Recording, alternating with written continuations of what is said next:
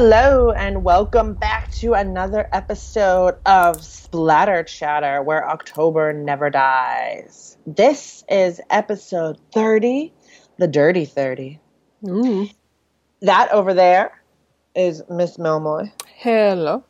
This over here is Mr. Kragers. We are your hosts, and we're back for kind of a sad episode tonight, today, so whenever you're listening. this is our no, go on. this is our tribute to uh, horror master of horror, legendary director George A. Romero, who passed away on July 16th after a very short battle with cancer.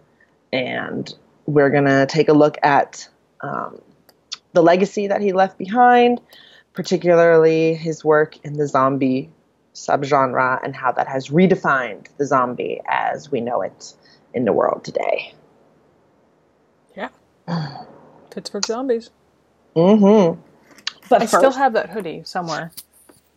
as you should. It's a great hoodie. It's very It's comfy. a great hoodie. It's a fantastic hoodie. All my friends say it's a it's a really great hoodie. It's a Listen, great all your friends give it five star reviews. Wood hoodie again. wood hoodie again. Um, Yeah. Um, but first, you know, we gotta do some horror headlines. Yes. Yes. yes. I think the big one to talk about um is what's going on with American Horror Story season seven. Thank you, Comic Con. Lots of news thanks to Comic Con, including the title, which is American Horror Story Cult. Which haven't we done that at different points throughout every single season? Like I feel like everything has just been different versions of a cult. Well, it's like I said, he shot the load with season two. Yeah, no, he did everything, and we talked about He that did when everything. we were watching it. We were like, "What are they going to do for season three? Because he literally did everything. There and was then when he nothing. did Coven, we were like, "Okay, it was less horror story and more kind of like Mean Girls meets witchcraft." Magic. Yeah. Which was fine. It had a stupid ending and a resolution, but we were expecting that. But at this point, it's like you're like fishing for horror, like any sort of like uh horror, you know, gimmick plot point you can. Where it was like he put everything like in the beginning, like the beginning of season two. I actually really enjoy yeah, um, before the crazy. before the crazy, before like the mid season break. It was really good, but it was like you did everything. You did exorcisms. You did asylum. You did zombie creatures in the forest. You did aliens. Like A serial killer. a serial say that? killer. Yeah. Um, yeah, you it, it was it was too it was too much. It was like he was afraid he wasn't going to get renewed, so he just kind of like, If only. you know, no, because that's when it was like getting. Well, it's always been popular, but I guess it went from cult status to Mainstream. mainstream after season two. But Yeah. tell us what you learned about American Horror Story cult. Um, I learned that it's gonna the so that they did the teaser, and it involves a group of clowns, people in scary clowns, masks and makeup, just sort of chilling. There's some red balloons going on. Um, Beep beep. it was very reminiscent of it which has been a lot of people's minds lately obviously because of the remake coming out on september 8th so i for one am not surprised that he's you know being gimmicky and capitalizing on what's new what's you know hot in pop culture right now without he's probably not going to actually make a real comment about it. He's just going to use it for his own advantage. He's a wonderful capitalist ryan murphy. Oh yes, a wonderful, you know, and I feel like artistic capitalism is just the most evil of all capitalisms.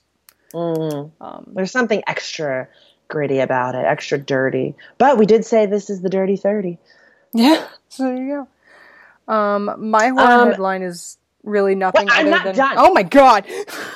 God damn it, will you let me talk? Let me finish complaining about uh yeah, I am I have lots to say. I was also going to say that I, people called him on his shit cuz he was saying, "Oh, the season's going to be election themed."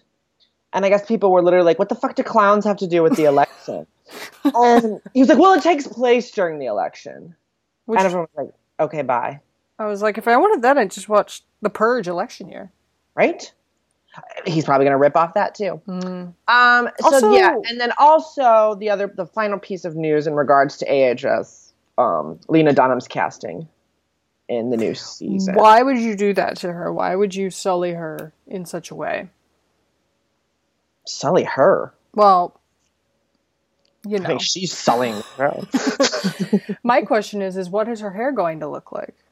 Mm. we've got Diane's hair. We know she has purple hair in uh, the Last Jedi. I don't know what I was about to call it. Um, the new Jedi flew through my mind um, as a possible title. Wait, wait, wait, wait, wait. Wait, wait, wait, wait, wait, wait, wait. No, no, no, no. You say Lena Dunham? I was thinking Lena Laura Dern. cast, not Laura Dern. I've had a long day. I woke up at like 5 a.m. No, We you know should- what? We should we should have moved on when you told us to move on. This is really all my fault. You know what? No, I remember now. Lena Dunham. Yes, Yeah, Lena Dunham, not it's the Laura. Dern. LD. I've been up since like 5 a.m. The LD. That's what gotcha. That's what's there. but it, here's the thing: was it not We'll, we'll cut this out prophesied? No, we won't. No, we won't. No, you get to hear this. I deserve that much. Um, we should have known at some point that it was prophesied that these two imbeciles would be. I know.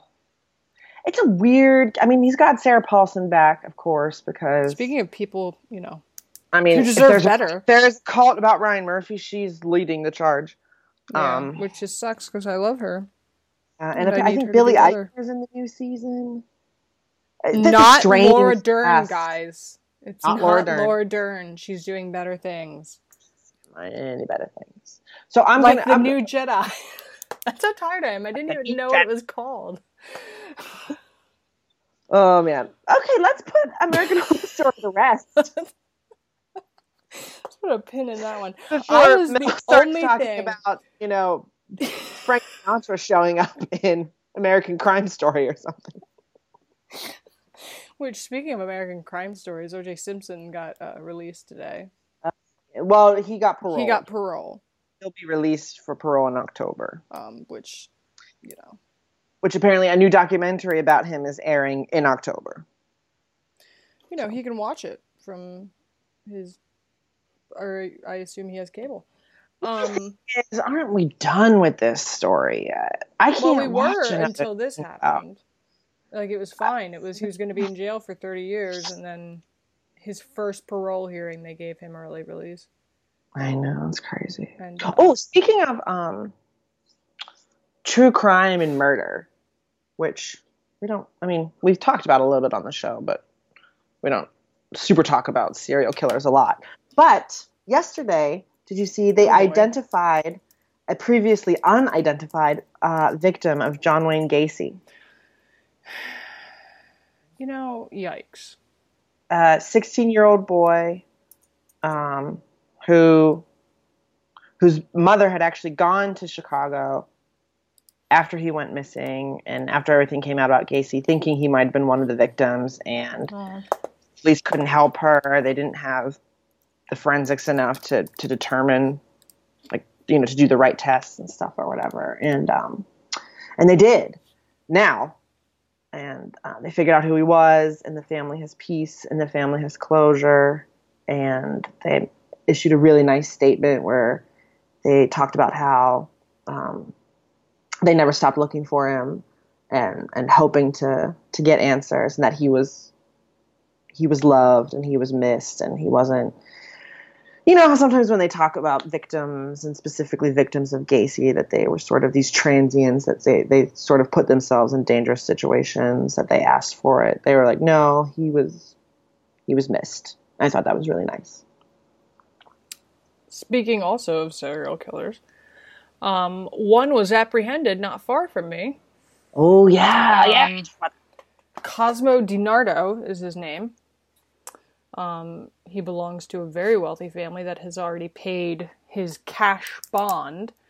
Um, so what you know he and you know so that's Shut up. fun. Um, they hired the lawyer that they hired worked on the defense case for um, Bill Cosby, so that's good as well. Um, but basically, what happened was is there was these four missing boys. Um, well, boys, they were like late teens, early twenties. Um, by early twenties, I mean like the oldest one was twenty two, so they're not very old. Um, they were they were missing. It was you know they were, were I don't know for how long they thought that homicide might have been a possibility, but basically, um, their searches led them to this DiNardo guy. Um, and when they searched the property, they found um, a common grave on his parents' property in the yard.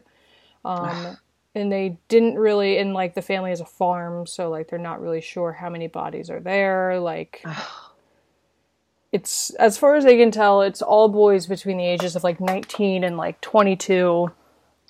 Um, all the victims were Caucasian, um, as far as I could tell. Um, some of them were of Italian descent, which DiNardo is as well. So we don't know if that's like an MO with you know his victim choosing.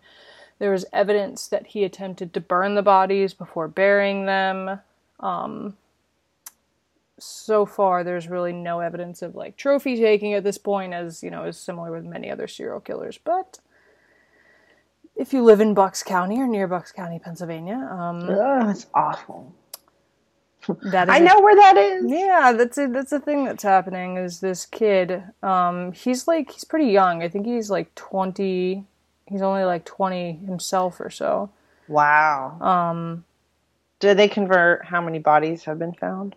they didn't release it. Uh, they didn't want to release it because I think they weren't even sure. Um, God. they did identify at least the four boys who were missing. Like they did release that they had found their bodies in this common grave.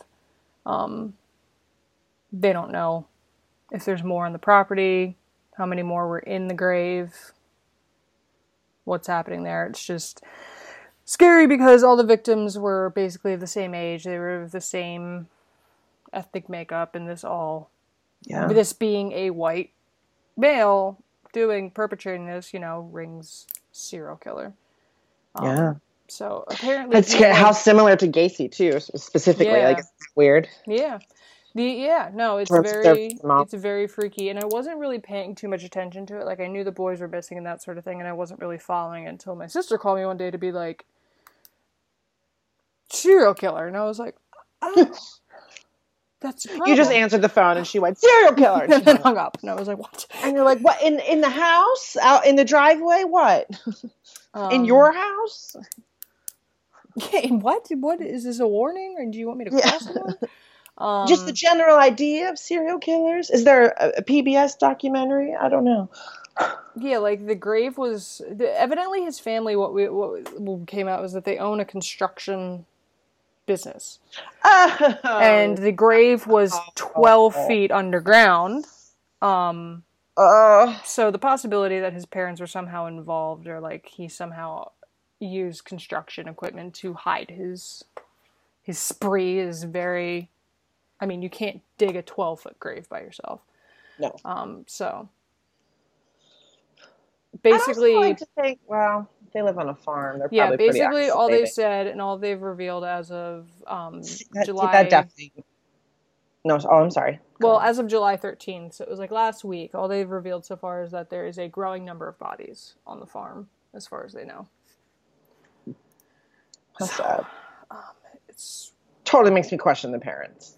yeah, no, immediately. Well, when they said his parents hired a lawyer, like basically the second he, you know, was getting arrested for this, it basically was like everyone's like, yeah, the parents are Fox.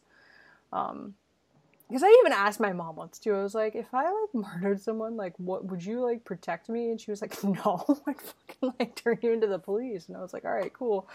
So it's like, you know, I'm not even gonna say, all right, you're your parents like oh it's their child they have to protect their child it's like no your child's a sociopath who needs if nothing else you as a parent who needs help mental Wow. help to make themselves a non-danger to society is my philosophy on that um, and i know it's tough i've never been a parent but you know you need to understand that your child has ended the lives of several other people who were also children who had parents so Yeah, Yeah, I think the parental instinct to protect takes many different forms.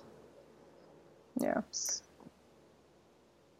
I don't blame them for getting a lawyer, but Oh yeah, no. I mean, I get it. It's just like you know. And then they bailed him out of jail. I mean, why? Come on. Your son has a mass grave on your property, and you're going to bail him out of jail. Like I don't know, but basically, people described him the way you would describe all serial killers. He was nice. He was very charitable. Evidently, he was like very big on donating to things and giving to poorer families. Um, but he was a bully at school um, to like his fellow peers. Um, and he had he was like subject to a lot of uh, like incidents in school um, with like temper tantrums and like mood swings and just kind of violent bullying. So and he confessed by the way like this isn't like he totally like straight up said he did it but um I wonder if he ever had a serious head injury as a child. yeah So many serial killers had serious head injuries as children. well that's like the the Phineas Gage thing Mhm. the way It's- like serious head injuries can just turn you into like a completely different person. Yeah. Um, my happier horror news is that you can look online to see Target's coming Halloween uh, items. Yeah. Very exciting. Um, Yeah. There's some great Yeah. wine glasses. Miss Mel shared that with me today. Yeah. There's some great wine glasses. There's other Good. things, but like There's that was my big takeaway. Yeah. No, yeah. Um, the, uh, the wine glasses are really cool. But yeah, that's we had a we had a long horror news probably because we were MIA for like a week because I was literally dying. Well, longer than a week. It was a week to us. To you, it was like two weeks because I was literally dying of uh, work. Of course. So this episode will likely go up right on the tail of our previous one, which was our best adaptations. Um, so it's like a twofer. So lucky you. a twofer. A terrible twofer. A terrible twofer. I drew a TM symbol with my finger child. I drew chimps with my finger. Um, but yeah, so uh, Romero. Yeah, let's uh let's get on into the episode proper, sad as it may be. So George George A. Romero, the A stands for Andrew. Ha, has been I was hoping you'd say like something fake. right, has been affectionately known for some time now as the uh, godfather of the zombies and the father of the zombie film, meaning what we now consider the zombie film to be. He was born in February of 1940 in the Bronx, in New York, um, to immigrant parents. His mother was from Cuba, or no, his father was his father, His was father was from Cuba, Cuba. and his mother was from Lithuania. And he grew up in New York and then attended Carnegie Mellon University in Pittsburgh for college. Pittsburgh then became his home. Um, he considered himself a Pittsburgh native for there on after. He graduated CMU in 1960 and started his career by uh, shooting short films and commercials. And his work eventually got him enough attention that he was able to film some segments for Mr. Rogers' Neighborhood, uh, another popular children's program shot out of Pittsburgh, um, aired on PBS. Um, as he started to get more attention, he filmed his first production company with a group of friends, and through that company, he made his feature film debut with Night of the Living Dead. What a film to debut with. Right? Right. Now, put a pin in that. Miss Mel, get your get, your- I get will. I'm gonna, I Okay. forget it already. What what did what was his? Excellent. How was I was Laura Dern involved in all of this? How is Laura? Was Laura Dern there? Was she one of the zombies? So, obviously, Romero is most well known for his Living Dead series. However, he However, contributed to the horror genre in several other ways with several other films, uh, including such movies as The Crazies and Creep Show and Martin and The Dark Half and Bruiser. And he even um, uh, executive produced for a very long time uh, Tales from the Dark Side. So, just going to take a quick look, I think, at some of those other films that are not zombie related before we get into the bulk of his legacy, if you will. Legacy. Legacy, legacy, what is a legacy? Yes. Yes, correct. yes. Let's start with uh, the crazies. Yes, I was As hoping you were you, going to say that. you had an awesome reaction to that. Ms. Mel, do you want to tell us a little bit about the crazies? Um, yes. So basically, the cra- it's interesting because like it's not a zombie movie, but it it's also it's still like he's big on apocalyptic type things. Um, which is what the Crazies is. Um, and the Crazies remake, which he actually was a writer on. Um, he did Yeah. not do anything, and that actually was not the worst film in the world. I don't hate the remake. It was not the worst remake in the world. Yeah, Um, probably because he was involved, but you know. but basically um, it's about like a military like a bio weapon um, and basically after this disaster um, there are these these people they the aforementioned crazies Crazies. um, basically the, the the authorities are like told to shoot on site because they're like kind of like um sort of like 28 days later zombies where it's just like nutso type deal rabies ish but um it takes place in Evans City Pennsylvania I don't know where that is I assume it's near Pittsburgh Yes. Yes. um, uh, David is our dude. Um, he's a firefighter. And basically, what I love about this is that it, it totally is just like. First of all, the poster is like insane. It's a great poster. It's a scary poster. It's better than the, the, the 2010 poster, which is okay with the, the the pitchfork and the on the floor. Like this Oh, is like yeah. such a people 19 really love the poster for the remake. but this is such a 1970s poster. Like it's Oh, so, so great. It's such bad primitive like Photoshop technology. I love it. Um, when you got like the in the when they're wearing like their creepy the gas masks. yeah, and the white like- hazmat suits. stuff. the white hazmats. Um, but yeah, so this, interestingly enough, this film was not one of his. The original is not one of his better received films. Um, um, critically, yeah, no, of, for you sure. know whatever. Um, it's now a cult classic, as usually um, these non-critical remakes go. But um, basically, it's a post-apocalyptic survival movie, and um, the thing I like about it is that it's just like with Romero, it's like his movies. A lot of them deal with survival and different things. Like zombies don't really figure in this. There are these like crazy people and this like biologic weapon, but it's not zombies as you would know them, and it's it's like basically the forerunner to like The Walking Dead, um, obviously 28 Days Later, and all these things where it's like this just kind of like existential, like post apocalyptic movie.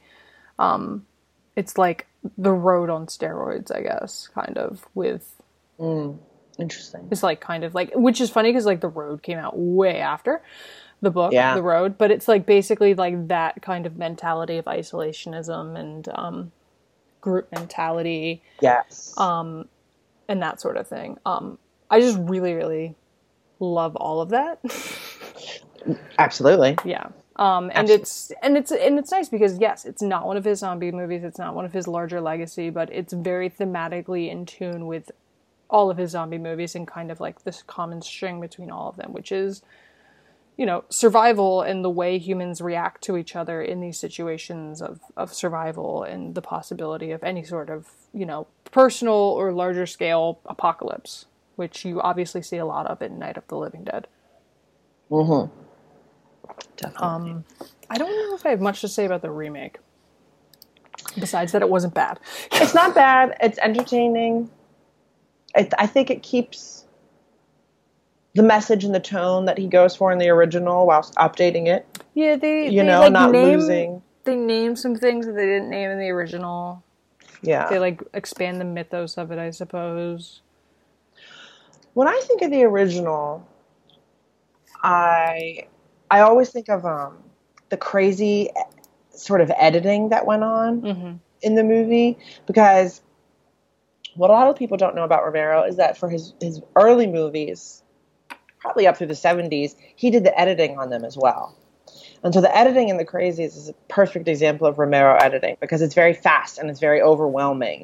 And um, there's a great montage in The Crazies where it's just faces Yeah. of different characters and it just switching from like rage to fear to horror to bewilderment and it's very rough but it's a it's also sort of very composed in this style and you can tell he knows what he's doing and it's ordered it's fun Mhm. uh, I like that. Basically, the message of the crazies is look how over the heads and sloppy the government is, Yeah. And how much of a clusterfuck they can Yeah, create like- in situations of turmoil. Just the entire idea of like shoot on sight is insane to think about in in a lot of respects. In this respect, you see through this sort of metaphor how just completely disorganized um, Yeah. these establishments are in these situations. It's like you said. Um, the, the shoot on sight thing is, is one of the most effective tools in the movie. Like our heroes are killing crazies, but they're also killing people and soldiers, people who aren't infected. And the concern, Somebody sets themselves on fire at one point. yeah. It's rough. And so there's this sense of a concern that the people that you have to be worried about aren't the others, but it's your allies. Which is interesting because the tagline for the remake was "Fear Thy Neighbor," hmm which is like, yes, obviously, like fear thy neighbor. They might be a crazy, but also like, literally, you can't trust shit in in situations like this. Like it's y- like these post-apocalyptic, not even that, just any sort of crisis situation where you have an organization, a gathering of people, and an authority establishment responds. Like that is kind of the idea if you break it down piece by piece by piece. It's Totally. not just epidemic, it's literally people, crisis, authority do not mix well. No, no, no, no. And what and what comes of that, and what gets created from that, brings us all to a point, a, a tipping point Yeah. of total chaos. Um, I think it's so interesting that when so many people think of Romero and the zombie films, they talk about how the Night of the Living Dead series.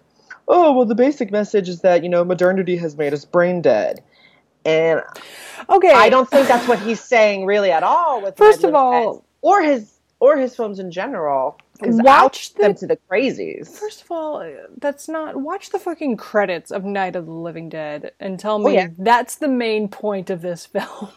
hmm like, okay, make that argument after seeing that and tell I me don't what think that looks like. I don't think that's what he's trying to say. I don't think that's what he's trying to say with the crazies. I think if anything, the crazy says that modernity doesn't make us brain dead; it makes us Crazy. near schizophrenic and paranoid. And Crazy, one might say. in our current era of mass shootings and the sort of spectral threat of ISIS, I think that makes this a very interesting It's movie to check out. paranoia. Yeah, it's paranoia and distrust, and I cannot fucking stand the cliche of people either using zombies or like categorizing zombie films as a commentary on modern whatever. It worked in Shaun of the Dead. Like it worked so well in that satire in terms of how they were trying to portray 90s like late 90s early 2000s life by use of these very comic zombies. Um, but when somebody walks up to me and it's like, "Oh yeah, it's a zombie movie, but like it's really about how you know like we're all just brain dead," it's like, shut the fuck up. Like we know we've Too simple of a reading. yeah, like no, like if that's all we're getting out of zombies at this point, then zombies are over. Like that's that trend needs to to to lie low for a bit until somebody sort of reinvents the meaning behind it because I am so sick of hearing that. There's more there. There's there's there's more. Yeah, to- and I can promise you, Night of the Living Dead is about a lot of things. That's not it. Um, Yeah, so the crazies. The crazies. The crazies. Yeah, watch What the crazies about, and see what zombie um, films are really about. It's very good. Uh, let's take a look at Martin real quick next. Martin. Martin. Martin. So Martin was uh, an amazing film, beautiful film, almost perfect. Mhm. Martin was Romero's take to demythologize the vampire. You know how much I love vampires. I know. Have you seen Martin? I've seen bits of it. I saw of it? some of Yeah, it yeah. in a in a film class at school. I haven't seen the whole Nice. thing.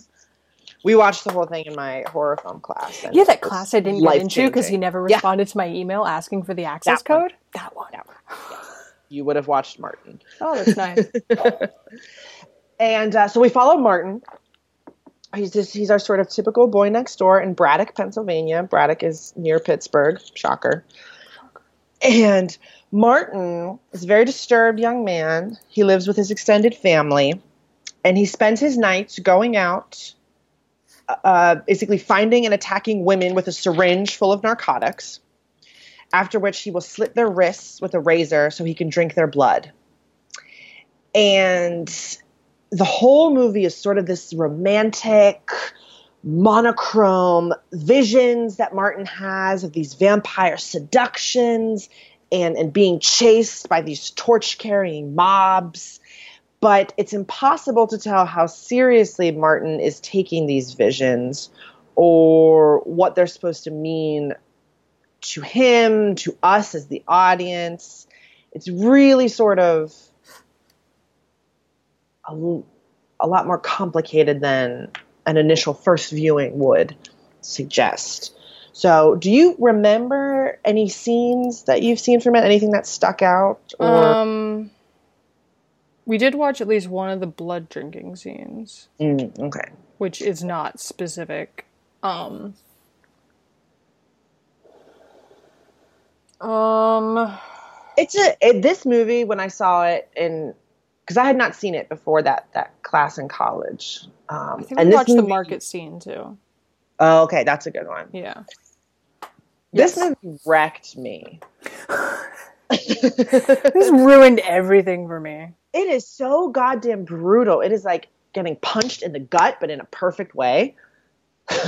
Nice. So I clearly should watch more than the blood drinking and the market scene. Yeah, because this is totally undiscovered part of Romero's filmography, right? Yeah, he never And- really chased vampires after No, that. he didn't, and and I wish that he would have. Um, the ending is really sort of nihilistic, but I love look when things are nihilistic. You know me. I do know, yeah. But if you look back, the movie itself might not be. Um, the opening, there's a, it has great bookends. The opening is very, very, and this word does not often come to mind, but it, but it definitely does for this. Or this word, I think, is actually comes to mind too much for people. It gets overused. But the opening to Martin is very repugnant. Okay. I had a couple words in my mind that I thought you were going to say. That wasn't one of them, so good job. Yeah, and it casts this awesome shadow over the rest of the movie, sort of about, well, about lots of things really, evil, evil waiting within, um, the idea of the awkward loner. He's living in Braddock, which is this dying coal town. If you know your history of Pittsburgh, there's a lot of symbolism that Romero uses in setting the story in Braddock. Um, See, just hearing about this stuff, it's like my thing with vampires is it's like it's so annoying at this point, right? It's like it's kind of like zombies where it's like at a point where it's like it's thinned out. Everyone's kind of doing their own version of the same thing. And they Mm. aren't really saying anything new. They're like, you know, since the 90s it's been the the existential depressive romantic Byronic hero vampire, right? As opposed to the Yes. traditional villain. So like I just I with this it's like it's nice because it's like a little bit of a fresher look at it, right? Because I feel like we're in such a state right now where it's like we're so close to getting at like a really profound sort of reinvention of that genre but nobody knows what to do and it's like Romero probably did. he probably did. If he had so, if he had gone farther with that, I think he could have nailed it. yeah. Yeah, you're right. And I want I want to see that one day. But it's like I don't want to see anything else until that happens. Yeah, You know what I mean? i- things that like the the remake of Let the Right One In, very excellent, came very close. Um, A Girl Walks Alone at Night, very good. Very good. But it's like we're not. oh, we're that not- director has a new movie, by the way. interesting. Yeah. Um, but we're I just can't- we're not quite there yet, and this is like a really you know. This could be. This could have been it. Yeah, for sure. Yeah. for sure. And and Martin is so not the typical vampire. I'm saying that with air quotes, but you guys can't see me because the movie Because- refuses to admit to you if he actually is a vampire or if he just thinks that he is. Um, because he's he can be savagely violent, like ungodly violent in what he does in this movie. But he's incredibly meek and almost weak. He's confused. He's antisocial. So it's basically no matter what he, you know, if he is or isn't, it's basically a serial killer complex going on. Like he has the Yeah, very the much so. makings of a serial killer. Yes, and that comes up. It's sort of this Romero uses it as also this he turns it into a social case basically. Mm-hmm. A dangerous young white man with no friends who is completely hopeless for the prospects of how his life is going to turn out and that turns him into this unstoppable threat to society. Thanks. Uh, there's also this strange but wonderful sequence that comes about like halfway through the movie that um, makes a comments about home invasions, and and Romero does a great job of commenting on the very legitimate and sort of believable panic that I think most of us would experience in such a scenario. Unlike that Panic Room. Yes, unlike I think films tend to portray Yeah. home invasions. So. Yeah, no, I mean we've all laid awake at night and heard a creak and been like, "This is it. This is." Yeah, I had a good run. Um, no, I'm very interested to actually watch more of this and see those two Yeah. fucking scenes in context. Um, yeah, I do love my vampires. yeah. You do. It's not a fetish, guys. It's not a fetish. Martin does not sparkle. That wouldn't even if it was a fetish, it would not be that. I will tell you that. If even is a, a vampire, I See, that's so I interesting fall. that you I'm bring not- that up though, because I recently, um, I do once a month like five articles for the occult museum, and one of the ones I had to do Mm, yeah. was um, crimes that were like it was like nine crimes that um, there's more, but specifically this was a list of nine crimes that were um, uh, committed uh, out of the influence of, of horror films, and one of them was a man who had watched um, Interview with a Vampire, um, had decided he that interested him, and he he you know wanted to know if he would could become a vampire. So she survived, but he basically stabbed his girlfriend several times and then drank her blood. Um, yes, I've heard of and um, lot, she but I can't- convinced him to stop what he was doing by saying that if she died, he would go to jail, and she called the police.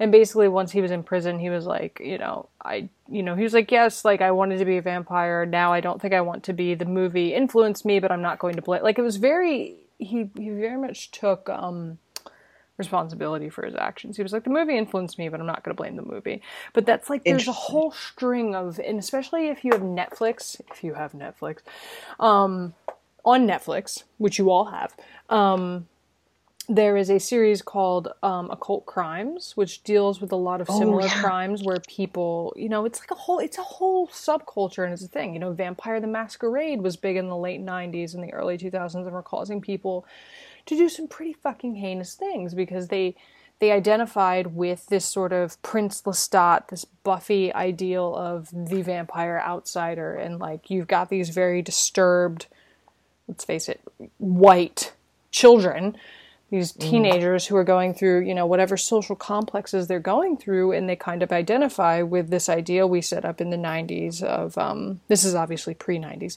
but this ideal we set up in the 90s of the loner existential vampire who's, you know, weight of immortality is on their shoulders, right? And it makes these people feel important um, by doing it because they feel like there's a purpose to their loneliness and that sort of thing. So it's an entire. And it's interesting because this movie came out in 1978, and this didn't start these rash of of crimes based on these, you know, Lestat, Buffy, all this stuff um, didn't start happening until the 90s and early 2000s. So it's again, you know, Well, Romero's ahead of the curve.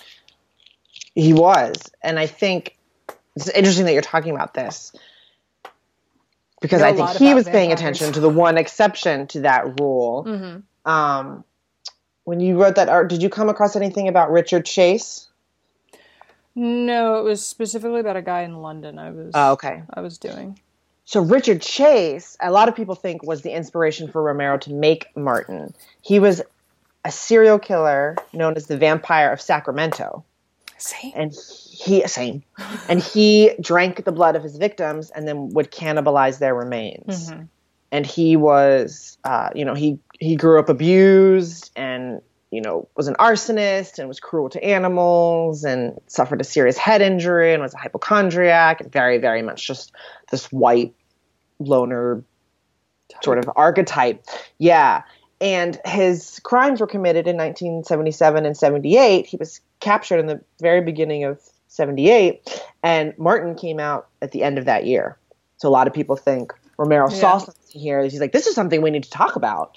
yeah, And why the vampire myth is, is doing this to people in our society. and it's not And something did. That, that that is talked about, right? Like you know, you can look up and see dozens of cases where these people either severely injured or murdered someone for the sake of of a sacrifice to become a vampire in some manner, and it's like it's not talked about. Like people don't really like. It's not really something people, you know, people don't bring up any sort of occult crimes, right? Like it's never really brought to the forefront of your mind or the news or that sort of thing. Um, And I think, oh, sorry. no, go for it. I was just going to say, I think that sort of backlash, I think, is because, after, like, when everything happened with the satanic panic in the 80s, Yes. and then we kind of reached that point where everyone collectively was like, oh, none of these high profile cases that were getting so much attention in the satanic panic were real. Yeah. Like, there were no satanic cults, there were no human baby sacrifices. Yeah, it's usually And just one so person who. I feel like there was just kind of a lot of embarrassment that Yeah. the media got swept away in going so far down that road. So now nobody wants to talk about any crimes that have a connection to the occult because it's like, oh, well, it didn't really happen before. but- and that's the thing too, right? Is like cult crimes or claiming that some sort of cult or or belief, whatever it is, caused something is for the most part conjecture. Um, Yeah. Even if somebody claims, "Oh yeah, I worship the devil," it's like people don't want to report on that because it's, you know, it's it's weird movie stuff, right? Like if somebody says, "Oh, like Joe Schmo here confessed to the crimes and said he did it to sacrifice them to the devil. They won't say that. They'll say Joe Schmo here killed three people, um, but they won't. You know, which is fine. You know, report however you want. Report the report the facts? Question mark. Um, but I think it's interesting that people don't talk about it, and the fact that a lot of these things do happen for blatant sort of occult reasons, where people have these delusions that they will become a vampire or they're appeasing some, you know, higher demon or something. Um, because at the end of the day, it's the same thing as a serial killer. It's a loner, um, usually white teenager, often male, who, you know, wants to find a purpose and an importance in the fact that they're such an outcast, right? Because it's like there's this arrogance to it where it's like, you know, I, I am important. I've been chosen for something, you know, and maybe or just desperation Yeah. to feel Yeah. that you matter. That's the, and that's it. Like you know that that you know to figure out where you know if you belong somewhere. Maybe it's in this fake um, subculture or this subculture that wants to believe it it, it it it it exists for something real. Everybody wants to be special. And when you feel like you're not, that can take you down some very dark Yeah. paths. Obviously, there are many other influences involved in. Not a. I always say to myself whenever I think like, oh shit, why'd this shit happen? And like, not that I plan on going out and drinking anybody's blood, but you know, my methodology is that not everybody at every point in the day gets to be the main character in a story. Um, and that's my thing when people are always like, oh, why would this happen to me? It must be happening for a reason. You're assuming that a lot of variables in life happened so you can have this one thing, right? So if anyone out there is ever feeling, you know, whatever, just remember that, you know, sometimes we we're all main characters in our own stories, but that doesn't mean we're main characters in in everybody's story. So sometimes, you know, you just have to let the movies be the movies. Yeah. So. Which is another thing that gets brought up in Martin. He's really obsessed with vampire movies. And but yeah. But anyway, Martin. I could go on and on. We could do a whole episode about it. I love I should it. watch it first before we do that. Right. That would probably be helpful. Um, let's really quickly touch on Creepshow. I was gonna say Creepshow. It's like the Yeah. other one I feel like we should do. Yeah, Creepshow. Creep Show was Romero's yeah 1982 uh, um, anthology horror series that was written by Stephen King. Hell yeah. So gosh, Romero What and a- King What a together. combo. what a fucking amazing combination. um, a lot of people think it's uneven. Um, Well, that I love me some Stephen King, but you know that that yeah, it's out. tough. Yeah, and it's tough with anthologies, even the the ones that are that are lauded. Um, Yeah, because you're like always like Black wanna- Sabbath. Yeah. Like one of them is going to be weaker than the others. They can't all. in this case, there's four, five, four, four. five, four, Uh, five. five. five. Yeah, all of them written by Stephen King, uh, who actually stars in one of them, the second one, and it's it's pretty goofy. It's a very fun movie. Um, it doesn't take itself all that seriously. It's just sort of these two horror icons coming together on the creative front. You had Tom Savini coming along to do visual effects, just sort of here and there, and it's a good time. The the short that people probably most remember from this one is the uh, mm, I can't remember the name of it, but it's the one with the cockroaches. Uh, ooh. Um, there's a very wealthy businessman. Is who- it something you something to something to tide over? No, that's the third one. I can't remember. It would help if I knew what order. No, it's um the the they're creeping the up on you. I think it's the on last you. one. Oh yeah, they're creeping up on you. It is the is last, the one. last one. Yeah. And Oh god. he is this um what do you call it? A germaphobe. and he Hmm. lives in this like white, pristine, new age, hermetically sealed penthouse apartment. You know, The no germs, no dust, nothing can get in. Yeah, right. but then I want to be able to afford lunch tomorrow. that's that's my dream. That's my dream. Um, yeah, that's the best one. Yeah. No, Yeah. bugs freak me out for sure. Not Yeah, as much as then- body horror as we've discussed, but Cronenberg. Cronenberg. It's like Dinkelberg, but Cronenberg when he's like Dinkelberg. That's you. Cronenberg. Berg. Yeah, I mean, when I think of Creepshow, I always think of the cockroach short and Yeah. how it makes me feel.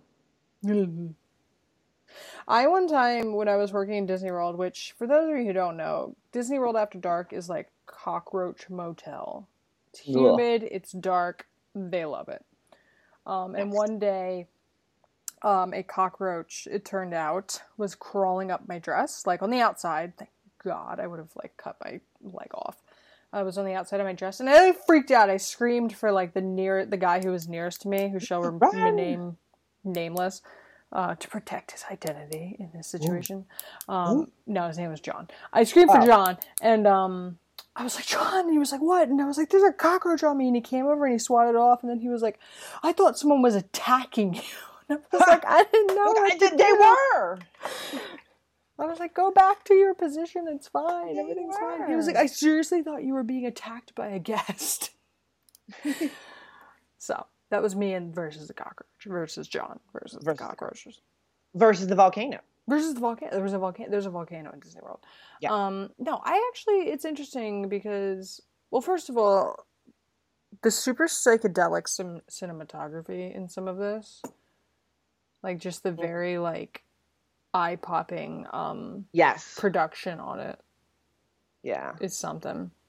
it is something. Um, but apart from mentioning that and the fact that might hurt your eyes in some situations, um, I like anthology series a lot more than I think most people do. Um, normally, I think whether it's a book or a film or a TV series, when you say to someone, "Oh, it's an anthology series," they get kind of like eh about it because it's like, who wants to sit around and read a collection of short stories or that or the other? But it's like, I just love the idea specifically of horror anthologies. Maybe it's because like I like Twilight Zone. Um, Yeah, obviously now Black Mirror is like the newer Twilight Zone esque thing, so I love yeah. I think too. people are getting back into it because of Black Mirror. Yeah, yeah, and then everyone's like, "Oh, right, Twilight Zone did this first. and I was like, "Yes." Twilight Zone and Tales from the Crypt, Tales from the Crypt. the Dark Side. When you were when Outer Limits. the uh, well, Outer Limits, yes, Outer Limits. It was more like sci-fi, but Outer Limits for sure. Um, when we were wee little ones, um, uh, Are You Afraid of the Dark?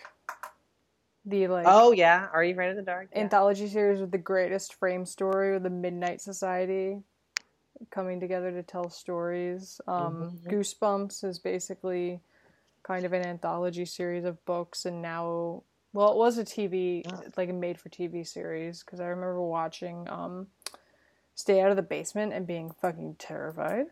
That yeah. one and The Werewolf Skin. Yes. Um, and Welcome to Dead House. Welcome to Dead House. Yeah. um, Yeah.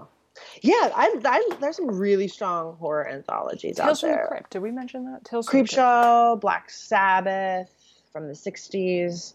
Um, what's the other one I'm thinking of? Tales from the Crypts. Well, Tales from the Crypts. Oh well. Of course, there are some bad ones too. Um, the VHS ones are hit and miss. Theater Bizarre is not good.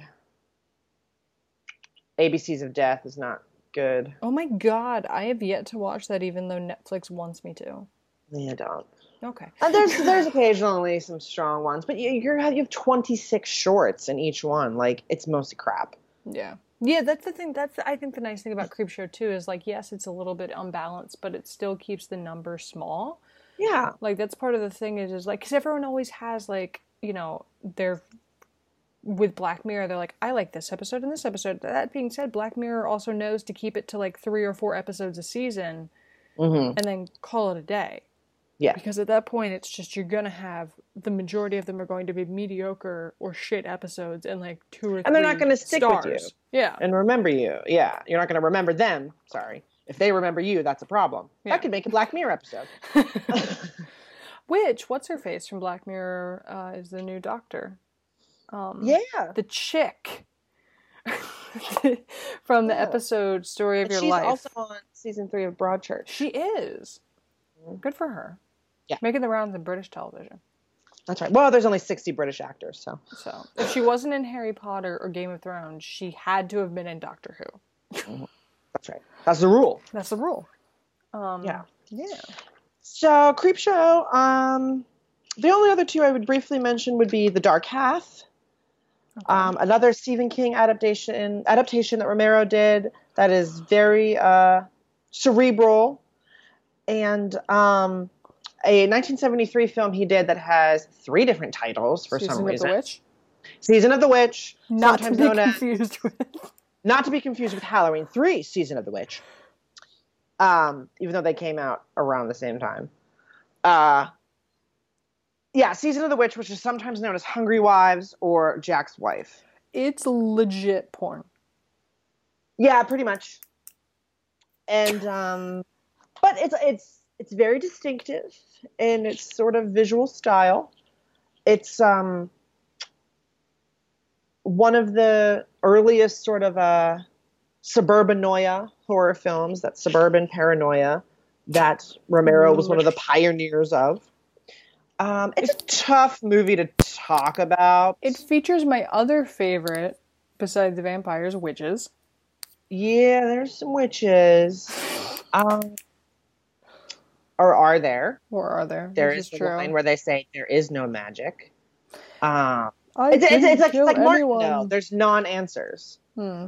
um, to what's going on. But there is a lot of sex. There's all the nightmares that don't really make sense to you or to the characters. Um, it's uh, it's more a movie about like feeling. I think Well, there's like some It's home so invasion. There's a, some home invasion stuff in there too, which Goes stuff. to this suburbanoia theme, I suppose. Yeah, the opening is very sort of Evil Dead, before Evil Dead, with like the forests and the malicious branches, That's how I always feel when I'm like, it's kind of like this thing that came out five years later.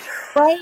And the decor looks like the decor and Phantasm, even though Phantasm was also later, and um, yeah, it's a it's a very fantastical sort of movie, um, but it's thoughtful more or less. hmm So, so those um, I think are his most influential movies outside of the zombie movies. Why don't we take a quick break? We'll put in some music and then come back to talk about the Living Dead series. All right. Shall, shall we? Shall. All right. BRB.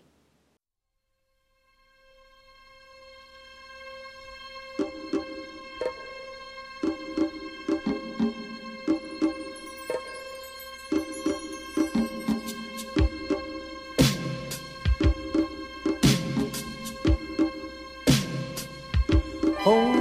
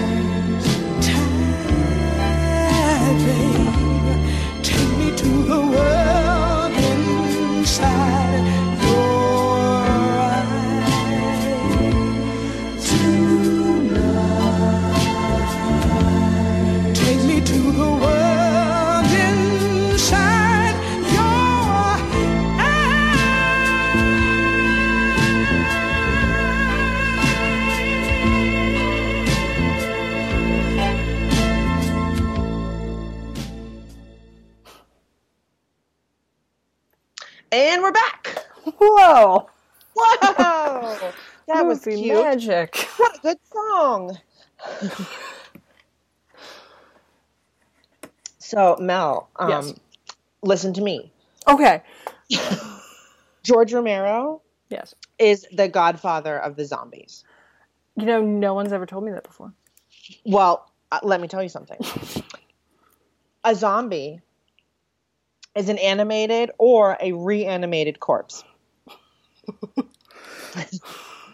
Go on. Yes, so I shall. Now, our conception of the zombie, at least as it pertains to film, has evolved over the decades, Mhm.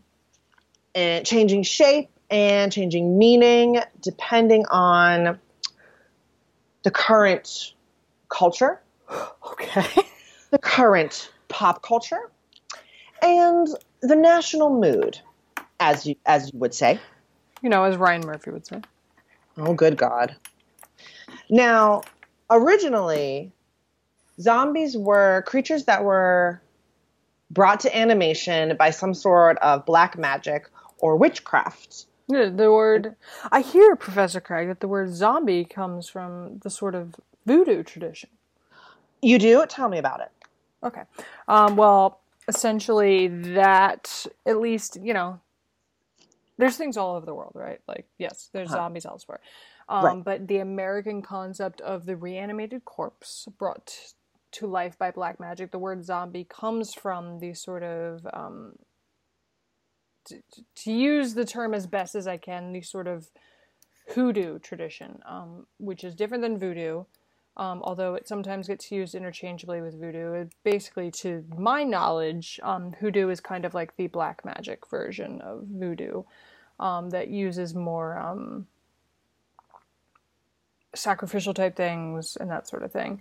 Um, zombies come, like the word zombie itself comes from that tradition where basically these sort of priests and priestesses of this magic slash religion would raise the dead, reanimate corpse, what we would know as like kind of in the European tradition as a necromancer, or like the Lovecraftian tradition as the you know use of the Necromicon to to raise the dead using their salts as a um, as an avatar and all these sort of things. But the word zombie comes from um, southern Haitian um, superstition. Yes. The more you know. Yes, it does. Oh, I mean, yes, yes. yeah, yeah, no, yeah. Fascinating. Yes. Now, what I like about this conception of the zombie is that when these kinds of stories were told, we had basically two monsters, right? Yes. You had the reanimated dead, Dead. and you had the necromancer who was controlling them, Yes. which made for very, very interesting movies. So these early zombie movies, things like White Zombie in uh, 1931 and I Walked with a Zombie in 1943, sort of came at the tail end of the Universal classic monsters era. Okay. And they didn't get as much attention because of that, because the late 40s and the post World War II era moved into that sort of comical slapstick horror comedy. Previous horror was too dark. People had just been through a world war. Nobody wanted to, to see horror big and bright on their screens anymore. So the zombies didn't get too too much attention in this conception at the time. Now, flash forward, Ms. Mel, Yes. remember that pin from before? Yes. Well, take that pin out. Oh, I was hoping you'd say that. Take it, throw it, get rid of it. It's gone. It's Okay, out the window. Now, that pin, if you'll recall, listeners, was holding in George Romero's uh, feature film debut, Night of the Living Dead, which you'll be happy to know completely altered the characteristics of the zombie as we know it. As of this movie, which uh, was made and released in 1968, zombie now became a slavering, decaying, ghoul, which is actually the word that Romero used to describe them in Night of the Living Dead. He didn't call them zombies, whose only conscious or unconscious desire is to eat and consume human flesh. Same. Same. So yeah, it's basically college students on a Friday night. Yeah, no. They're doing it right now. They're doing it right now. Spoiler: It's Friday night. Right. From this movie, we also get the now common uh, rule of the zombie that uh, the infection, whatever is causing these creatures to rise, to remain in the ground, uh, is spread by being bitten or scratched, and that these creatures are more dangerous in numbers than on their own, and that the only way to destroy them is to immolate them or do the classic old brain bullet. So, So you guys didn't see. I did the. I did the thing. did you do the thing? I did. You did the thing. Excellent. Um, Miss Mel, Yes. what? Tell me about the plot. So this chick and her brother um, are visiting a cemetery outside Pittsburgh. Um, I believe it's the cemetery of their their parents. yeah. Um, they're going to visit them on their, you know, yearly pilgrimage. And in the midst of this this visiting, which her brother first of all is an asshole.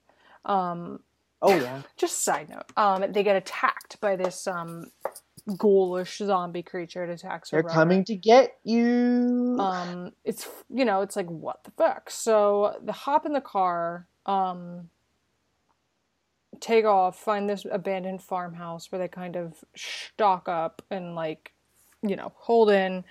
The woman's freaking out. Um and basically they're gonna like board their shit up. They don't know what's going on. They gain some some new her brother gets bitten at one point. He becomes one of the the zombies. Um, they gain some new people.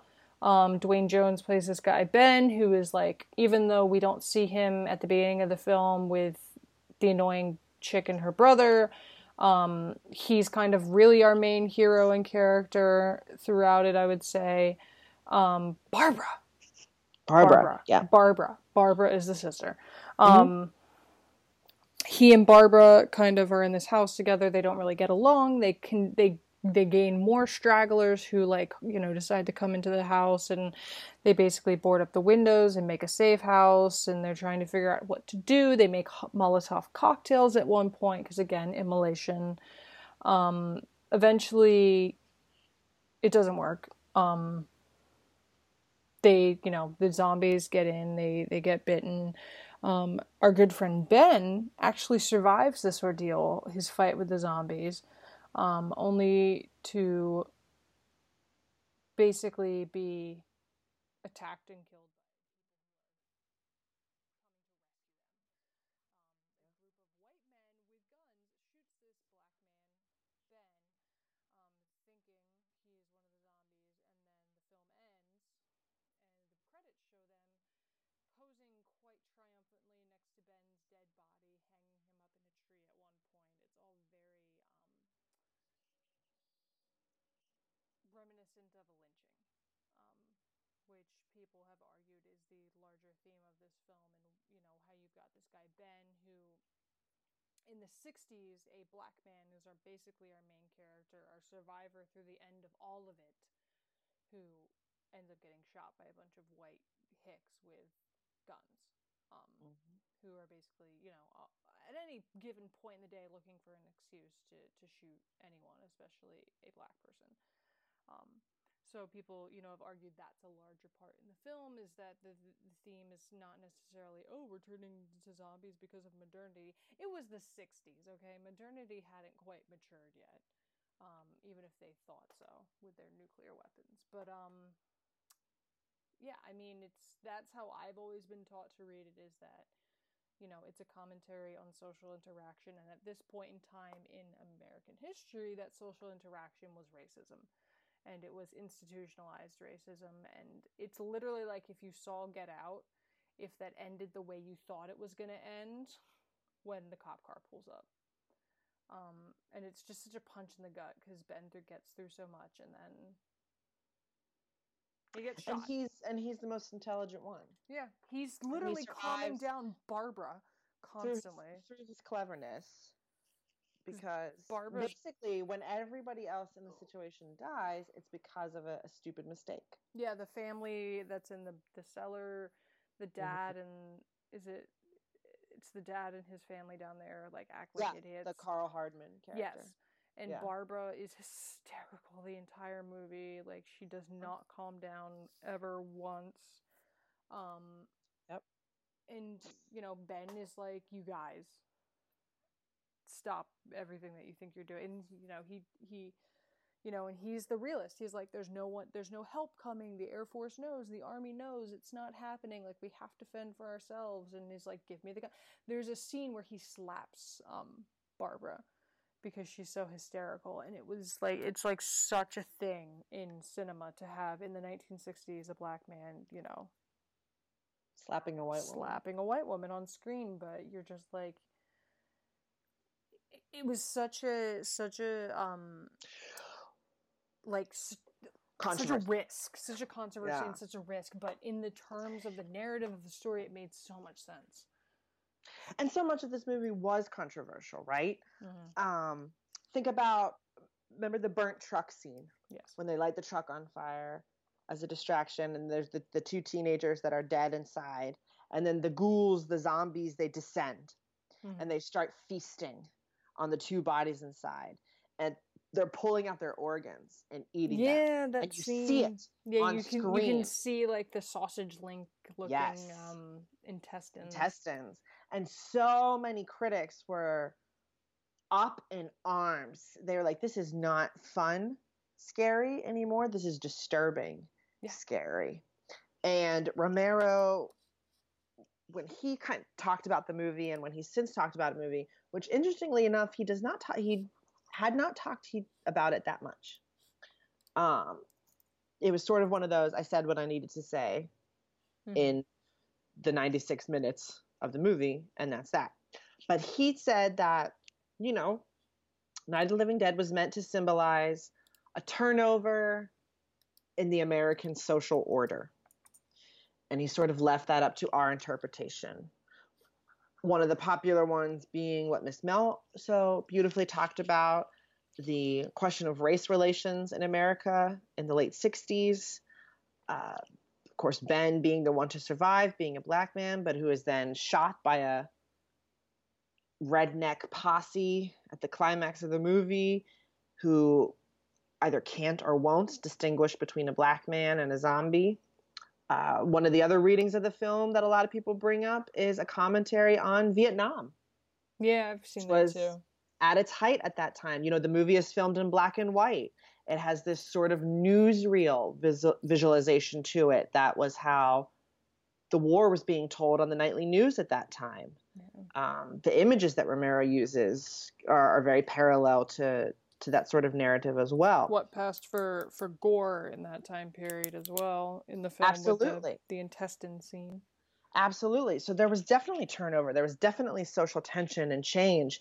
And all of these things and, and the gore that's shown on screen and, and the the message of the films, whatever those messages might be, very much made Night of the Living Dead the turning point between sort of old gothic horror, right? Where we're in castles and and and there's a sort of yeah, and shit, and everything is either in Eastern Europe or is threatening us from Eastern Europe. A switch from that to the more modern aesthetic of the 60s and the early 70s. That's where um, uh, suburbanoia horror begins, the suburbia horror. The switch now to graphic and realistic violence over the romanticism of those strange monster movies and creature features of the 40s and 50s. So, Yeah. so that was Night. Uh, Night of the Living Dead was followed uh, in the series by Dawn of the Dead, released 10 years later in 1978. Dawn of the Dead continued the controversy. It had more gore than had ever featured. I hope they say that about me one day. She continued the controversy. She can, nevertheless, Romero persisted. Romero persisted. Um, yes.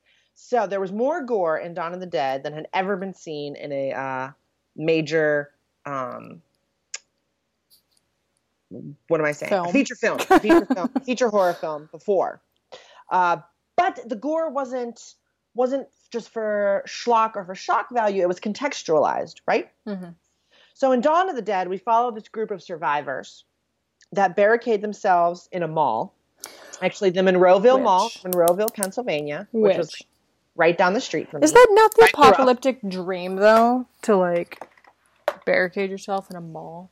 to barricade it. It is now because of Dawn of the Dead. It is, and in the remake. and in the remake, yep. And over time, our survivors come to feel ownership of that mall and the stores and all of the possessions inside that mall. So, as you could probably guess, the common reading of the movie is Romero's comment on American consumerism, because at this point, 78 was right in the middle of, if you know your American history, what's called the crisis of confidence during the 1970s for many Americans, where there was this big question of is the American quest to own things destroying our culture by distracting us from the issues that matter? So that was Dawn of the Dead, and um, that was a great remake. Um, Yeah, the remake wasn't bad. Um, it was definitely a much different, more kind of. I don't want to say shallow because that sounds negative, but it wasn't as deep in the reading because it was more. It was less about the items in the mall and um, the stores themselves, and about like just sort of like the human versus human turf wars of the area because they basically get into this fight with um the mall security guards who have like claimed the mall as their place and then this group of survivors comes in and they're like Yes. no it ain't big enough for the both of us um and the mall security guards take them prisoner for a while and then this group of survivors turns on them and imprisons them and they're just kind of chilling for a while like it's actually not bad like they're drinking stuff at Starbucks, they're eating some food, they're hanging out in like the furniture store, like it's chill. Um, so there's no really greater commentary in the remake that I can pick up on besides just human interaction in um, you know, a post-apocalyptic world. Yeah. Yeah. Um, so Dawn of the Dead, which is a much discussed, much written about, amazing film in its own right, often gets brought up in those the sequel is never better than the original debates, uh, was followed by the third entry, Day of the Dead, We've now got all the time periods you can have in a 24-hour in a 24 hour thing. In 1985, Day of the Dead focused on the military and the scientific community in the midst of a, you know, a zombie apocalypse. The we take we the whole story takes place in an underground bunker where a scientist named Dr. Logan is training a captive zombie named Bub to see if he can sort of condition the undead to behave in the way that a docile domesticated animal would. But this angers our military folks who are just sort of shoot, shoot, shoot, bang, bang, bang in their rhetoric. Like the crazies. So eventually things come to a head. Dr. Logan is murdered. And at the climax of Day of the Dead, Bub is released from his shackles and picks up a gun and avenges the death of his caretaker. And so it, it's very much read as Romero trying to comment that one social order is being replaced one piece at a time. So it might be slow, but it's happening. Mm-hmm. Uh, Day of the Dead was not super well received when it came out, but it's pretty beloved now, very much put on par with this first sort of chunk of the Living Dead series, Night and Dawn and Day being most people comment on them being the strongest entries and that what Day of the Dead does, or that what Romero is doing with Day of the Dead, is showing us that it's not about the literal zombies, but the figurative ones. These characters that are refusing to change even though the world is changing around them.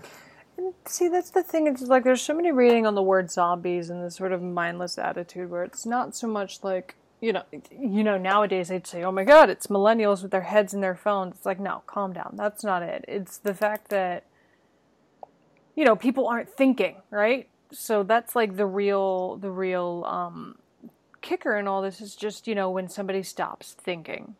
Mm-hmm. No matter what that means for any generation, you know, in the in Dawn of- of the Living Dead, it was racism, or no, Night of the Living Dead, it was racism and social order based on um, inherent institutionalized bigotry and um, you know in um, Dawn of the Living Dead it was not thinking because capitalism basically.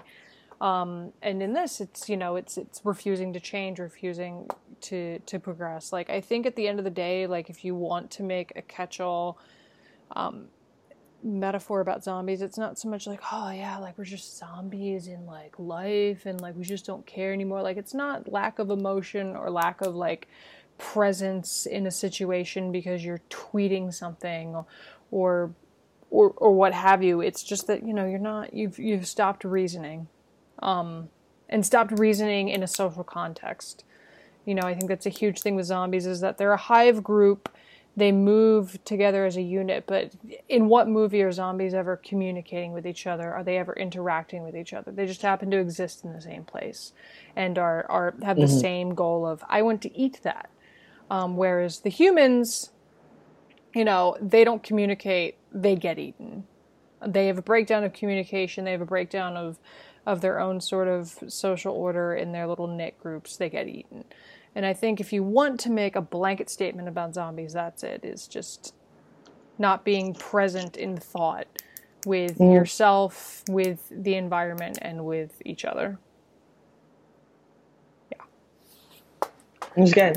the Yeah, zombs I fully agree. thank you Yes. Yeah. So there was a large gap after Day of the Dead for a while. The, the you know the Living Dead trilogy. It was a trilogy. Uh, Twenty years later, Romero came back with the fourth entry, Land of the Dead, you know in 2005. not to be confused with the land before time Uh, a horror movie in a very different sense. It hurt, but I should have known there were dinosaurs. There was no way it could end happy. There was no way. God. Now, Land of the Dead, like an overeager high school football player. Oh, you were thinking about that one for a while. I did, I know. I just wanted to say tackled like that. yeah. Tackled. Tackle. The post 9 11 landscape of America. The story centers around this palatial skyscraper and the surrounding decrepit city block in a zombie dystopia where the wealthy live inside the tower, which is ruled over by a tyrannical despot who sends out minions to raid from the city block and bring back needed Shit. resources that he bribes or that he takes bribes for um, to give to the wealthy. The very opening of the movie features this attack by the Towers mercen- mercenaries on um, Zombie Town, USA. And this has very much been read as a metaphor for America getting involved in the Middle East during 2003 to 2005 when this movie was made, having all the context it could have, right? Mhm. So America was attacked, responded by attacking another that was not directly responsible for what happened to it. And the for, there were foreign resources that resources there that were coveted, and this attack had eventually had devastating consequences. Much like the tower, who the people that live in the tower have to live this way because of the zombie apocalypse. So they go out and attack this community of, of zombies, who at this point are these sort of semi sentient creatures. We see them working at a gas station. and they're not. They have not done anything to the people in the tower, but they are attacked anyway. They're forced into a conflict, and at the very end of the movie, the zombies storm the high rise and destroy this conception of paradise for the survivors. So, very interesting, very political, obviously. Um, Interesting. yeah. If you've not seen Land of the Dead, it's very underrated. Um, because personally, some people think it's the weakest. I like it. I think the weakest is Diary of the Dead, which was the uh, found footage entry in 2007. Um, it has no style. It does nothing interesting. It's just, it was a total Romero misfire.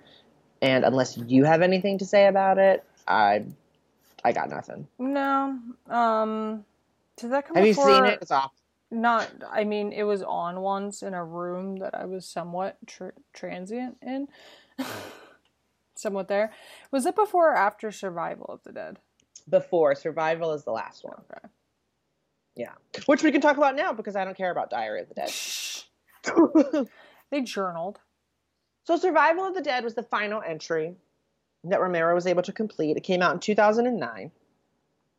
And it follows a group of National Guard soldiers that get tricked basically into coming to this island to get played out like chess pieces in this feud between these two despots, basically, again. Uh, One of them really? We couldn't find another word besides fantastic? Nope. Who fantastic despots. Who one of them wants to domesticate the zombies, much like Dr. Logan in Day of the Dead, and the other one's just like destroy them, bullet brain, this? hmm as always. Now, the common reading of Survival of the Dead is that Romero was making a parallel to um, the war in Iraq. That uh, because O'Flynn, who is this exile living on the island, who is in favor of domesticating the zombies, promises uh, resources and rewards from a faraway land hmm to the military if they will overthrow the tyrant there. And a lot of people have drawn connections to when um, in 2003, Ahmed Chalabi, who was exiled from Iraq, came to America and offered false information um, Oh, connected Saddam. Hussein to Al Qaeda uh, in an attempt to convince the American military to invade the tyrant there Yeah. um, and promise of reward, aka oil. So basically, he said jump, and the military said how high. And that's essentially the premise of the story here. Um, survival is much better than Diary of the Dead. Obviously, it's not found footage again. Like, like, uh, like was that? I don't know why he did that. you know, it was it was Although the two can see the speech thousands. learning in it. It was the two thousands. I do Mm. like this sort of evolution um, across all of this. If you try to look at it cohesively, because it's like you start out the story, and it's focused on the people, right? The survivors. Mhm. And it gets to the point where it's like not so much what do the survivors and their interactions represent, what does you know the human reaction to the to the zombie represent, and kind of taking it as um you know a metaphor for for a group that's basically feared, um, even if it doesn't pose a super immediate threat. Because the thing is, is slow zombies, as Romero has them, what's you know colloquially known as the slow zombie, like isn't on its own like a super, you know, it's not like Twenty Eight Days Later where, you know, you're Right. getting chased by a, you know, freaking uh, Usain Bolt down the streets of London as a Right. zombie. Um, and it- There's your movie. there's your movie. Could you imagine? We'd all be dead. Um, Yeah.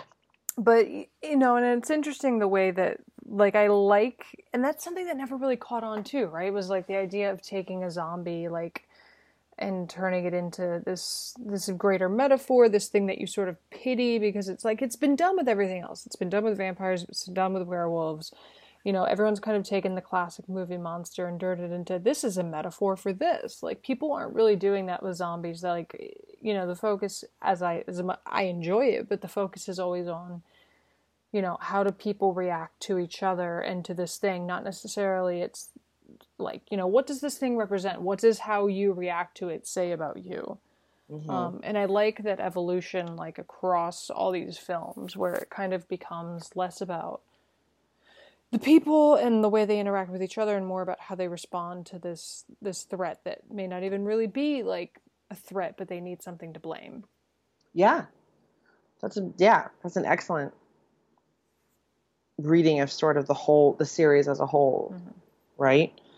Um, and I I'm glad that survival. I I'm not glad that he's gone, but I think survival is a really strong capper for the Living Dead series because it's it says so much that is still relevant now, right? Um, there's so much Western imagery that he uses in Survival of the Dead. Um, they wear the cowboy hats. The the feud between O'Flynn and the other guy, I can't remember his name, um, is very much like Hatfield and McCoyish. The zombies are kept in corrals, and it's sort of this connection to that early 2000s mantra of like go get them we're going to be cowboys again and and we forget that in the height of the cowboy out in the you know the old west people were murdering each other over the pettiest of things. And i think romero's pointing out we're still doing that now mm-hmm. And we're still using this weird western imagery to justify it. Um, when they talked about the hunt for osama bin laden he was wanted dead or alive like as if he was on a wanted poster in an old saloon. They talked about smoking him out. Well um, I mean, that's like a larger issue too, but it's like you're saying that about someone who's not even a citizen of your own country, right? yeah. Like, how many borders did we have to cross to to to bounty hunt him, essentially? Right. And and it's and it's just this whole y-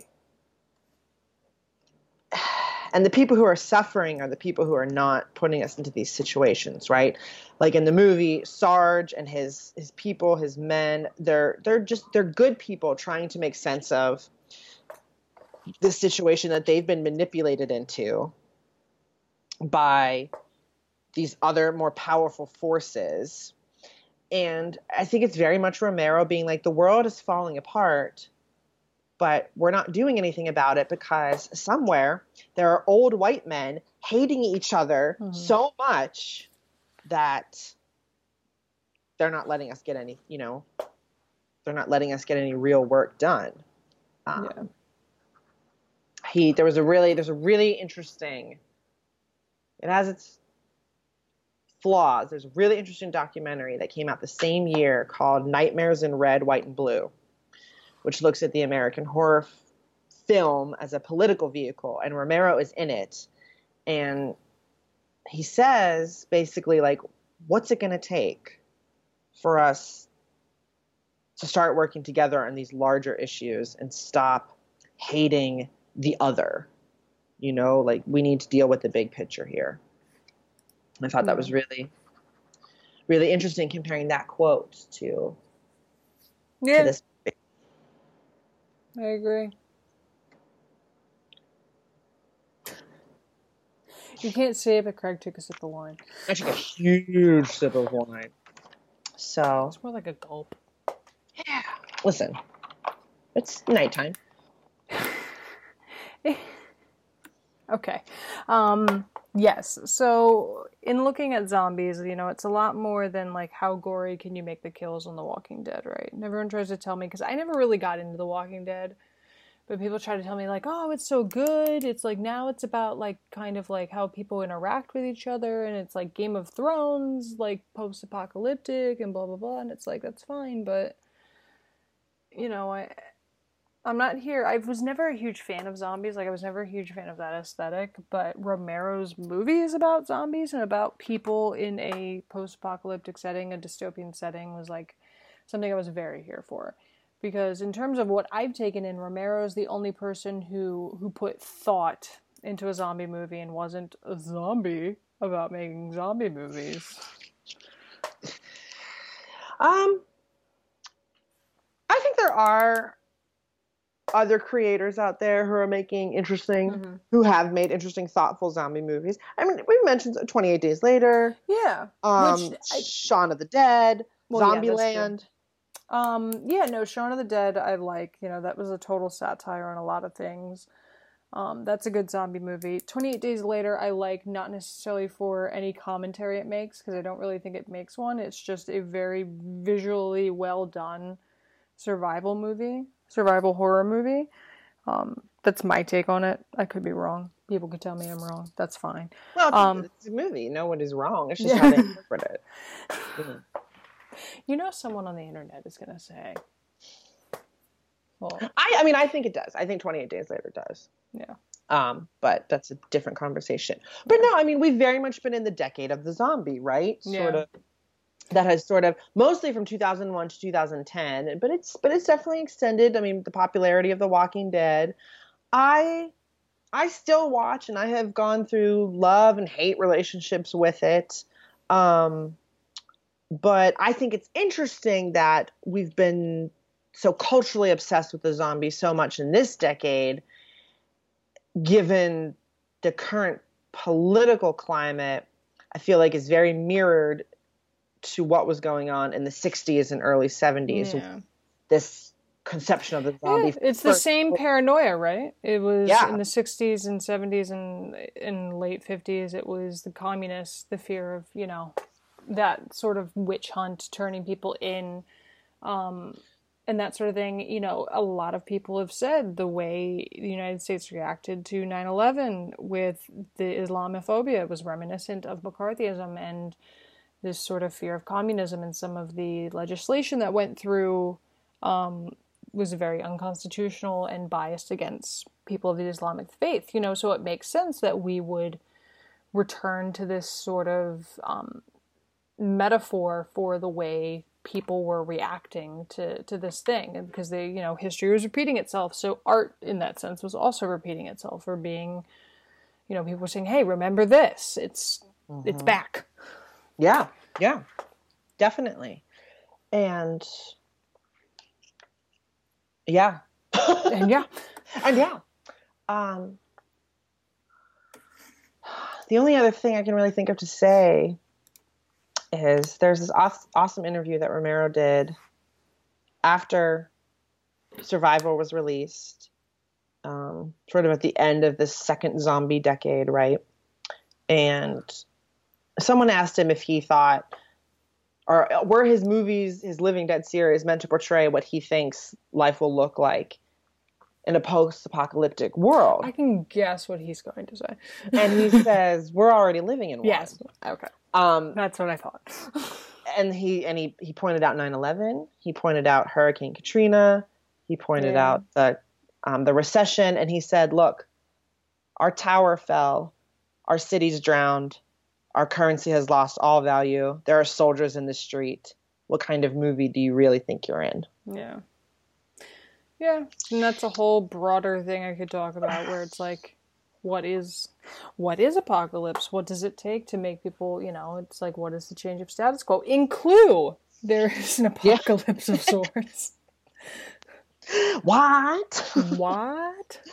I got news for you, buddy. It's already here. But look what happened to the cook.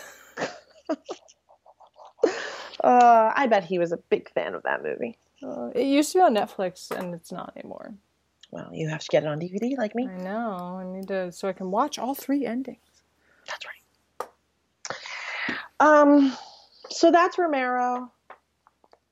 I ha- Obviously, his his career and his legacy is is very long lasting. He's inspired many many filmmakers um, in horror. Edgar Wright is a huge fan. He wrote a very moving tribute for Entertainment Weekly. Um, I I you know I feel personally connected to him because of his connection to Pittsburgh and the area, and I've seen a lot of locations that he's used in his filmmaking. Um,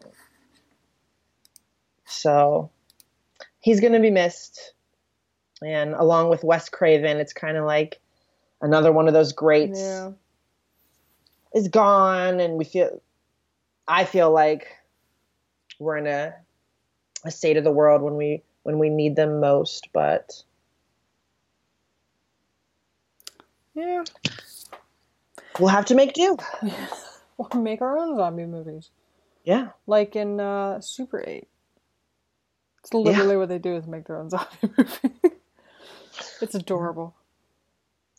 Um yeah, I um like I said I'm not a huge fan of the zombie genre, but Romero does make me appreciate what it is capable of.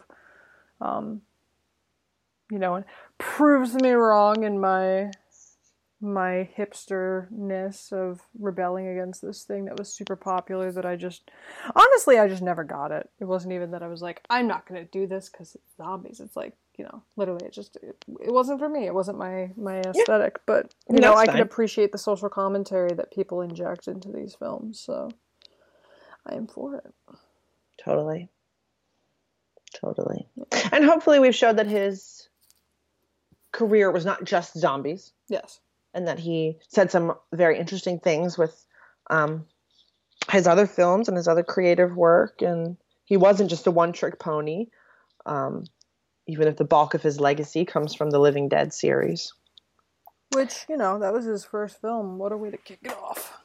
yes pretty cool and he will be missed Yep, yep, yep. So, um, Miss Mel, Hmm. what's what do we have coming up?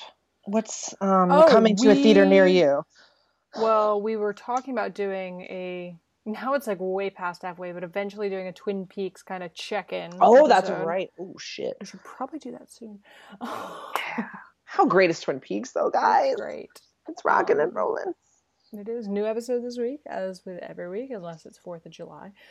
Um, yeah, and I don't think they, I don't, they didn't have a panel as of now, as of the recording of this. They didn't have a panel yet at, at Comic Con. They do have a panel. They did an interview today though with, I want to say time, but I'm not sure. Panel or no panel, Lynch is not going to release any footage. Absolutely not. Um, the panel will literally just be them up there sitting like in silence, and like you're kind of like there's that guy who coughs in the background because it's like awkward and nobody knows Right. what to do. that has like the strobe lights from the Black Lodge that come on. Yeah. There's like a cat that runs by. No one knows whose cat it is. Um, but yeah, Twin Peaks, guys. Yeah, Both cool. of them, both peaks. Both peaks.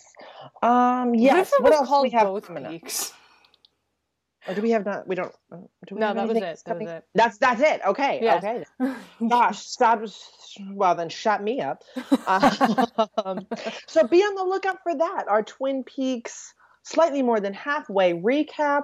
Oh God, that'll be a long episode. This has turned into a long episode, Yeah, But, has. but you know, a, a master of the genre has It warrants it. has crossed to the other side, so it's it's worthy of it. Um, hopefully, our two back-to-back episodes will go down easy for you guys.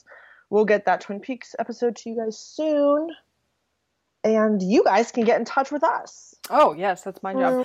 Various Um, social media outlets. Uh, emails at splatterchatter669 at gmail.com. Find us on Twitter at splatterchatter666 minus all the vowels. If that's too much for you to think about, just search Splatter Chatter. We pop right up. Um, Tumblr is splatterchatter.tumblr.com. Instagram is splatterchatter666 dot, nothing. It's Instagram. Splatterchatter666. Nothing. Um, um, and Craig's blog is splatterchatter666.blogspot.com. These are all the things. These are all the things. And if you think about it, we would love it if you could rate and review us over on iTunes. Mm-hmm. And until we see you on the other side of the dirty 30, um, please keep up the creep.